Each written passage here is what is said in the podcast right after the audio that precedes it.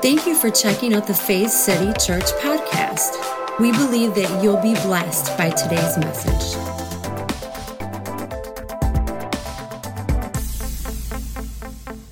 Well, hello, my friends. This is Pastor Andy, and I'm really looking forward to this podcast today. This is a little different than normal. Normally, we just upload our Sunday messages, our live services, but we had some technical difficulties and weren't able to record. And so here we are. This is actually more podcast style, if you will, just me sitting with a cup of coffee at my kitchen table, just talking to you. Normally I'm talking to a congregation, and today I'm talking to you. Uh, there's a couple reasons that I wanted to do this this morning, and number one was this is part of a series, just the second week in a series that we're running called Through the Eyes. And I really wanted to make sure that we didn't have any parts of it that were missing. The second reason, continuing into that thought, is the response from this past Sunday. People really enjoyed the message, not just enjoyed it, but it really ministered to them and helped them to see not just their Heavenly Father, but also themselves in a completely different way. And I felt like this is something that we needed to get out there.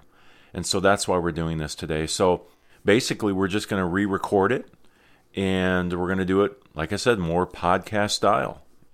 So without further ado, let's turn to chapter 15 of the Gospel of Luke. That's Luke chapter 15. And as we get going, I want to kind of recap just for a moment. If you didn't get a chance to listen last week or to be there last week uh, for week one, then I'd really love for you to go ahead and check that out here on the podcast or on the website. But we talked about this idea of seeing life through the eyes of Eve. And it was interesting how Eve was deceived. Um, she didn't just wake up one day and say, uh, I'm going to sin, I'm going to do something wrong.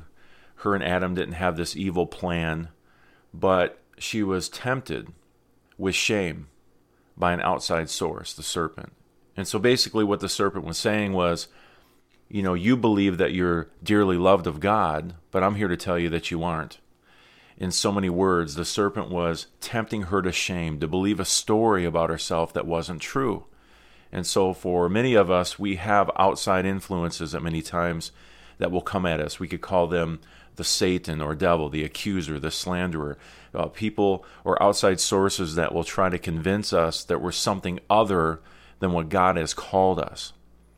That's one scenario. But today's scenario is going to be a little different. Because sometimes I believe that we don't just deal with outside sources, sometimes it's an inside source called ourselves. There's times where we will tell ourselves a different story than what God has told us about ourselves. And I think it's important that we see this. It's not just outward influences, sometimes it's inward where we truly don't believe the story that God has told us about ourselves. And for some of us, we just have to awaken to that story. We're not really used to hearing that story of being good and perfect and pleasing and holy and acceptable. We, we don't really believe that about ourselves. And because we don't believe that, we don't walk in that true identity that we have in Luke chapter 15, Jesus tells the story of the prodigal son. So today we're going to talk about through the eyes of the prodigal son. Now, in Luke chapter 15, Jesus tells three parables the parable of the lost sheep, the lost coin, and then the lost son, or what we call the prodigal son. So I want to pick up the story here in Luke chapter 15, verse 11. Then he said, This is Jesus speaking, a certain man had two sons. And the younger of them said to his father, Father, give me the portion of goods that falls to me. So he divided to them his livelihood. Now think about this. This man, this patriarch of the family, had built up this livelihood. And the son comes to him and says, Father, I want my portion. In other words, I want my inheritance. Well, how many know that an inheritance isn't given until the person giving it passes away? So, literally, this son is saying to his father, Drop dead. I mean, this isn't a good situation. But look what the father does. He divides to him his livelihood, he gives him his inheritance anyway.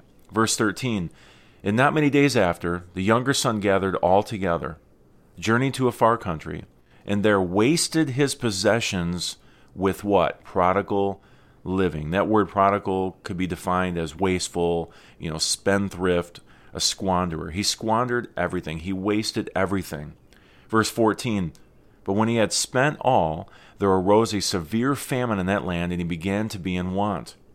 Then he went and joined himself to a citizen of that country, and he sent him into his fields to feed swine.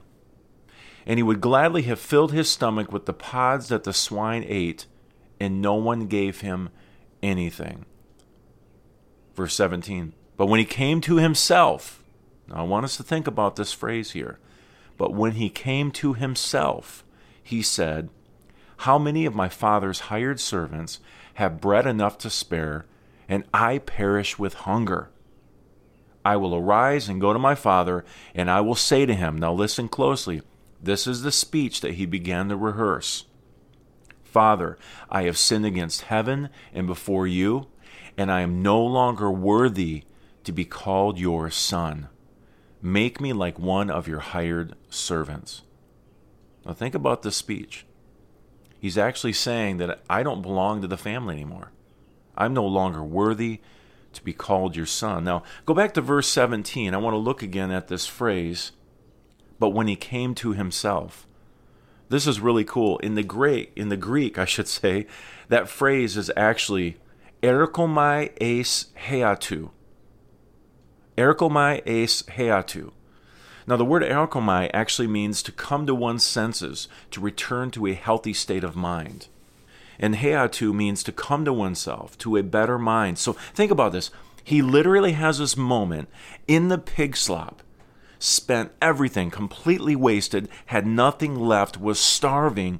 He literally, at this moment, came back to his true identity. Or we could say, at least he began to come back to his true identity. This is really cool to me. He started to have this paradigm shift. He started to change the way he thought. We could call it repentance, metanoia in the Greek to change one's mind. He began to change his mind about who he was. Because the whole reason he was acting a fool, the whole reason he was the prodigal, he was wasting, uh, the reason he was doing these things is because he had lost his true identity. But look at this he came to himself. In other words, I know whose son I am, I know what family I belong to. What am I doing in this stinking pig slop? now, again, that's that's my vernacular. It's not really recorded that way, but I'm gonna, I'm just imagining that the son is beginning to have this inner turmoil about why am I in this place of pig slop? I don't belong here. This is not my place. We could sum it up like this The prodigal began to shift in his thinking. He was coming back to the truth about who he was and whose he was. Now, what of the statement, make me like one of your hired servants. I mean, this is this is a pretty powerful statement. Not only did he think he wasn't worthy, he asked the father if he could just become some sort of hired servant. Now, there's a really cool book out there called The Prodigal God. If you haven't had a chance, please pick it up and give it a read. There's some great things in there. But Timothy Keller says this, and I think it's a very interesting historical take on it. He says, this is a very specific request.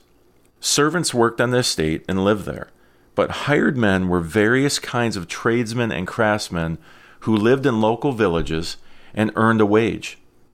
Many commentators believe that the son's strategy went something like this The younger son had disgraced his family and therefore the whole community. The rabbis taught that if you had violated the community's standards, an apology was not sufficient. You also had to make restitution. So the son intends to say this Father, I know I don't have the right to come back into the family, but if you apprentice me to one of your hired men so I can learn a trade and earn a wage, then at the very least I could begin to pay off my debt. That was the plan. There in the pigsty, the younger son rehearses his speech. When he feels he is ready for the confrontation, he picks up and begins the journey home. So think about that. The son knows he's starving. I believe he's beginning to change his mind. He's beginning to see things differently. Remember, through the eyes of the prodigal son. And so he at least, at, at the very least, knows that his father has to be gracious. I mean, after all, the father gave him his inheritance before the father died, right? So even there, we can see this gracious attitude of the father. So he must have thought, okay, my dad's good enough if I were to apologize somehow and then somehow uh, work with, apprentice to one of the hired servants, then I would be able to start or begin to pay him back somehow. See how the son, even though he started to shift, thought maybe a little restitution would help his case. Anyway, we pick it up in verse 20 here. And he arose and came to his father. But look at this. When he was still a great way off, his father saw him and had compassion, and ran and fell on his neck and kissed him. Now look at the response of the father. He sees him a long way off, a great way off. To me, that shows me that the father had never lost sight of his son. In other words, the son's relationship had not changed as far as the father was concerned. Now we got to pick this up because we talked about this last week as well. But I want us to see the heart of the Father here. This is the heart of God towards us. Not only that, he had this great compassion.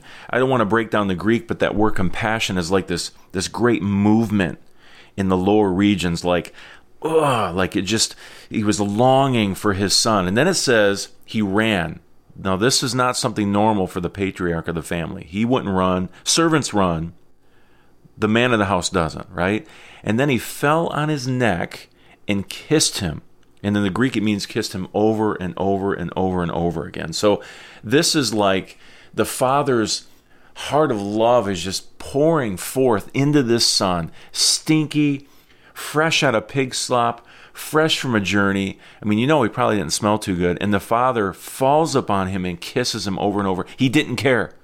I don't care how you smell. I don't care what you've done. I don't care how you look. You picking this up? I love you. I want to be with you. My relationship with you has never changed. It only changed on your end. We've got to see this. So look at this. Right after the father kisses him, holds him, falls up on him, embraces him. Here comes the rehearsed speech. And the son said to him, Father, I have sinned against heaven and in your sight, and am no longer worthy to be called your son. But look at this, verse 22. But, see, the father cuts it off immediately.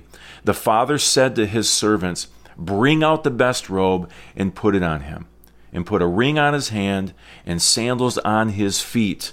And look at this and bring the fatted calf here and kill it. Let us eat and be merry. That word merry actually means delighted or to delight in. For this my son was dead and is alive again. He was lost and is found.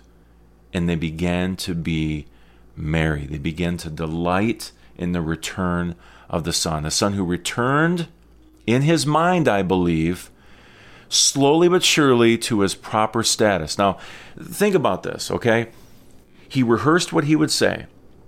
Basically, Dad, I'm sorry. I- am not worthy. Just please let me be a hired servant.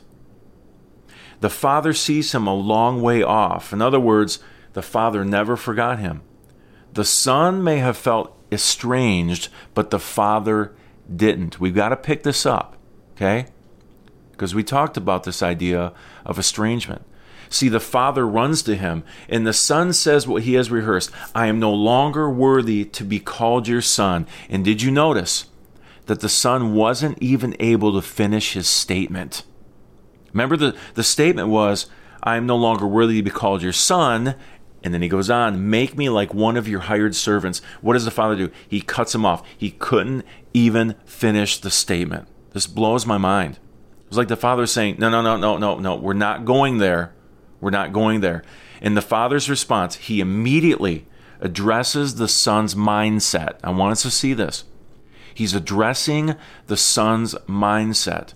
And we talked last week about the idea of separation. And, and for some of us, I know it was it was tough. Some of you came up to me afterward and were like, "Wow, Pastor, that just kind of blew my whole paradigm wide open. This completely blew my mind." This idea of separation and that sin doesn't separate us from God. Now, I know that a lot of us have been told that sin separates us from God. But think about it. In the creation story, in the creation poem, he didn't run from Adam and Eve. He came to them in their state of hiding. And what did he do? He clothed them. He's the one that dressed them. Adam and Eve ran and hid. God didn't run and hide. He came to them and he clothed them. See, I really believe this, and we're going to hammer this like every week. I want us to get this.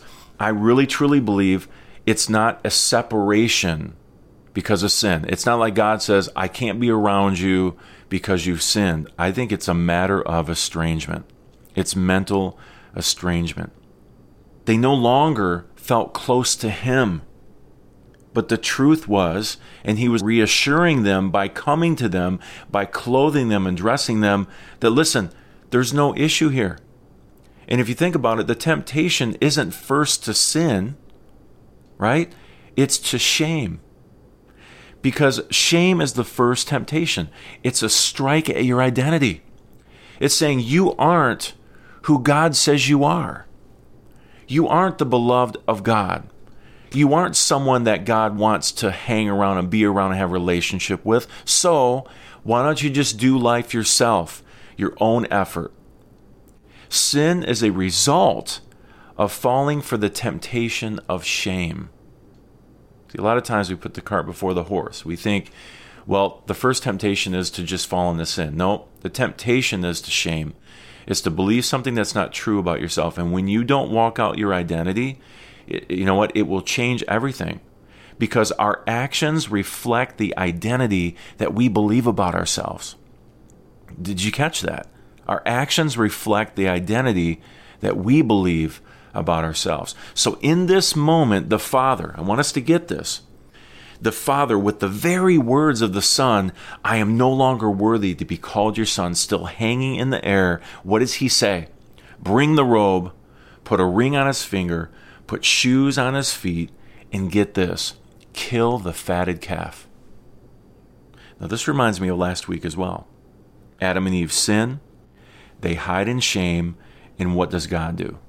He covers them with animal skins. How did he get those animal skins? He killed an animal, which is a reminder that this is the first recorded sacrifice. God kills an animal. By the way, who sacrifices the animal? God does. And why would he do that? Now, some would say, well, God, you know, there had to be a sacrifice so that God could be comfortable with man. No, it's the other way around. It's so they could be comfortable with God. And look at who provided the sacrifice. I'm telling you right now, even in sin, God the Father doesn't dissolve relationship or disown, but the issue is we feel estranged we feel that we no longer have relationship. That that word estranged by definition is to no longer feel part of a group or a relationship. We could even say to no longer feel like part of the family. I mean, look at the prodigal son. I mean, he was saying, I'm no longer worthy to be called your son. Make me like a hired servant even though he began to change his mind, the father had to completely help and reassure and make the son feel comfortable by what? Look at offering a sacrifice. The father here in this story does the same thing. He kills the fatted calf. I used to see that and think, oh, cool, man, we're having beef brisket. This is great. We're having a party. But it goes so much deeper than that. He wanted the son to feel comfortable, to feel part of the family, to feel like there was no separation, there was no estrangement. Do you see this? The animal is sacrificed to make the son comfortable with the father, not the other way around. Man, this is beautiful. You are not unworthy. You are not a hired servant. You are not less than what I say you are. You are my son, in whom I am well pleased. Now, what did this do to the son's thinking? In the midst of sin, in the midst of running, in the midst of estrangement, the father makes a sacrifice to say, Son, you are worthy. Your relationship and status has not changed. Your mind changed. So, guess what? Awaken to your right relationship, awaken to your righteousness. Come on, somebody. Is, is this, am I just preaching myself happy here or what? This is so good. So, think about this. The father recognizes his son's state of mind and he addresses that immediately. No holding back. Let's stop it right now in its tracks. You're thinking wrong but you don't see it. So he reassures the Son. Now, the Apostle Paul deals with this in Ephesians chapter 2. He says this in verse 1 Picture where God found us. Now, think about sometimes our lives, even as prodigals. We, we go our own way, and it's because we believe this, this lie of estrangement. We believe this lie of separation. So he says, Picture where God found us. We were in a death trap of an inferior lifestyle constantly living below the blueprint measure of our lives. Now, other translations say that we were dead in trespasses and sins. And we've talked about this a few different times, even several weeks ago, about the word sin. In the Greek, it's the word hamartia. And by definition, if you really if you really dig into this, sin is simply to live out of context with the blueprint of one's design. See, so when you act like a fool, when you act crazy, when you go off the rails, when you're not walking in love, when when you commit sin, when you stumble and misstep, it's simply that you're living out of the context of the blueprint that God's designed you for. It's it's behaving out of tune with God's original harmony, is what Francois du Toit says in the mirror. It, it, it's beautiful because it shows us that we don't have to give in to those things. That's not what we're built for. Now, just jump down to verse 5 here of Ephesians chapter 2. It says, This is how grace rescued us. While we were yet in the state of deadness and indifference in our deviations, we were co quickened together with Christ. We had nothing to do with it. I want you to catch that. We had nothing to do with it. By grace you are, having been saved. Grace defines us and interprets our salvation. Now, the word that's often translated trespasses, and I might not say this right because it is Greek, but it's the word paraptoma, paraptoma. It comes from para, which means close proximity, and the word pipto, which means to descend from a higher place to a lower. It literally means this to stop flying. Now, think about this a trespass is losing altitude. We could say that losing altitude speaks of mankind's fallen mindset. Now, now the sentence "by grace you have been saved," you, you've heard this several times. Here in Ephesians, it literally translates. Now, I want you to hear this because the way it's said matters. It literally translates, "By grace you are, having been saved." Did you catch that? By grace you are. In other words, by the grace of God, this is who you are, having been saved. So be who you be. Live out of the identity that God has called you to. And by the way, the blueprint that has never changed. Think about that. And it says, having been saved, having been sozoed, we could say healed, restored, made whole, but it's by grace you are. That should be a bumper sticker or a t shirt or something. By grace you are. I love it. In other words, we had no contribution to our salvation. It's done. Will you believe it? I mean, that's what it comes down to. It's believing. Because you know, I say it all the time, but it's it's true. We only walk in what we believe. Verse 6. We are co-included in his resurrection. We are also co-elevated in his ascension to be equally present in the throne room of the heavenly realm where we are co seated with him in his executive authority. Look at this. We are fully represented in Christ Jesus. Imagine how God is now able for timeless perpetuity to exhibit the trophy of the wealth of his grace demonstrated, look at this, in his kindness towards us in Christ Jesus. Grace exhibits excessive evidence of the success of the cross. See, sometimes it's like you need to ask people, do you believe that the cross worked? Do you believe that the that the burial and resurrection truly worked? That all things became new? That Jesus changed the whole playing field, that the whole world, the whole cosmos was affected by this death, burial, and resurrection. It's awesome. Verse 8 Your salvation is not a reward for good behavior. It was a grace thing from start to finish. You had no hand in it. And even the gift to believe simply reflects his faith. So, what does the Father have to do? Well, the Father has to deal with his Son's mindset. I believe many of us listening here today would say that, wow, I need to deal with my mindset. There's some things that I'm not believing about myself that Father has called me to, that Father has said I am, and I'm choosing by an act of my will to not believe that. I'm choosing to give in to this temptation of shame. I'm choosing to believe in the idea of separation when really we could we could bring it right down to this it's just estrangement and it's on our part not his. Look at the Father's response to the Son. So again, he has to deal with the son's mindset in order to restore him or reconcile him back home. Pastor Chris down in Palm Harbor, Florida, he said this, and it was I just thought it was beautiful. I had to quote him on this. The son left home, but home never left the son. I'm going to say that again. The son left home, but home never left the son. But listen, until the son came to himself, what's the word? Erchomai, to come to one's senses, return to a healthy state of mind, or we could say a better mind. We could say a better picture of himself. And guess what? The Father reinforces this picture. No estrangement, no separation. He says, Listen, son, change your mind. I mean, that's really the gospel. Change your mind. I mean, what did Jesus say? Repent, change your mind, and believe. The kingdom of God is at hand.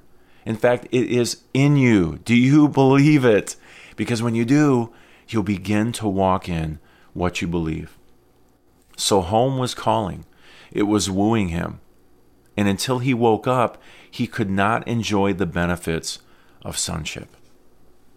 He simply could not enjoy the benefits of sonship.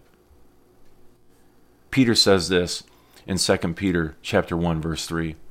God's divine power has given us everything we need for life and for godliness. This power was given to us through knowledge of the one who called us by his own glory and integrity. Listen, God has given you everything you need for life and for godliness by His divine power. Remember, it's grace from start until finish. And here's the thing He's the one who called you by His own glory. Listen, this just takes all the pressure off, right? This is something that God did, not something that we do. Let me put it this way you believing, whether it's coming to an altar and praying a prayer, whether it's simply hearing the gospel and believing, do you know that your believing doesn't make it true? Your believing makes it true to you. You follow that logic? In other words, Jesus already did this. The Father has already performed and done everything for you. He's given you everything you need for life and for godliness, but you simply need to awaken. That's believe it. Believe it and receive it. That's all we have to do because, again, you will not walk in anything you don't believe. You have to believe it to walk in it. So this is powerful to me. We have to see this. It's so important that we don't think it's some magic happens. Like I pray a prayer and, and some magic happens and suddenly, oh, like everything's new. Yeah, everything's new to you, but the work's already been done. The work's finished. So you praying the prayer, it's not like, you know, God was laying down and he jumps up and goes, oh, okay, I better perform this real quick. No, God has already done it. It's a done deal, right? Jesus did it. You're completely forgiven. He's waiting for you to awaken to that. And when you awaken, we could say when you believe, when you have faith, which by the way, even the faith is a gift from God. Pretty cool, right? When you awaken to it, when you believe it, then you begin to walk in it. You see that? This is huge. And so I really hope that today you've gleaned something from this. You, you've seen yourself a little bit differently. Maybe this Through the Eyes series will continue to help you see God in a different light, see yourself in a different light, and in turn see others in a different light. This is the place where everything begins to change. Because remember, your actions reflect the identity that you believe about yourself. I want to pray with you. Heavenly Father, we thank you for your love. We thank you for your grace. It's so huge, it's so magnificent. And just seeing these stories that even in the midst of our sin, even in the midst of our estrangement, even in the midst of our separating from you, because I believe that the only way that sin can separate is when we believe that wrong story. And so we then run from you because of guilt and shame, and we begin to hide. But you always come to us, you meet us where we are. It's like we could go so far off the road, be in the deepest ditch of all ditches, and simply all we have to do is turn, and there you are, right there. You've never left us. You promised you would never leave us, you would never forsake us. So we thank you for that. Now, I want you to do this with me. I want you to place your hand on your heart as long as you can. If you're driving or something, then just, I guess, mentally do it. But every week we like to make a confession. Confession simply means to agree with. Let's say what God says about us. So just place your hand on your heart, and if you want, close your eyes just to focus. Let's refocus for just a moment and say this with me Heavenly Father, I thank you for your grace. I thank you for your love toward me. I trust you. Heavenly Father, show me, is there any area of my life that I feel estrangement? Is there any area of my life where I feel separation. Holy Spirit, show me those areas. In Jesus, I ask you to bring truth, to bring healing, to bring sozo, restoration, deliverance to those areas. And right now, I say with my mouth, and I choose by an act of my will to trust you now say that. Say, Father, I trust you. Father, you can be trusted. I give this to you. You love me. My status has never changed. In Jesus' name. And everyone said, Amen. Hey, listen, thank you so much for hanging out with me today. I really hope that this message has blessed you. Uh, we're going to continue here in the next couple of weeks on this series through the eyes and look at some different Bible characters and kind of how they saw God in themselves and seeing some transformation in their thinking because that's what it's all about. We're renewing our minds. So, again, until next week, I love you. Hope to see you at a service if you're in the area. Grace and peace, my friends. For more information about Faith City Church, please go to faithcity.tv. As always, we pray that you would grow in the knowledge and grace of our Lord and Savior, Jesus Christ.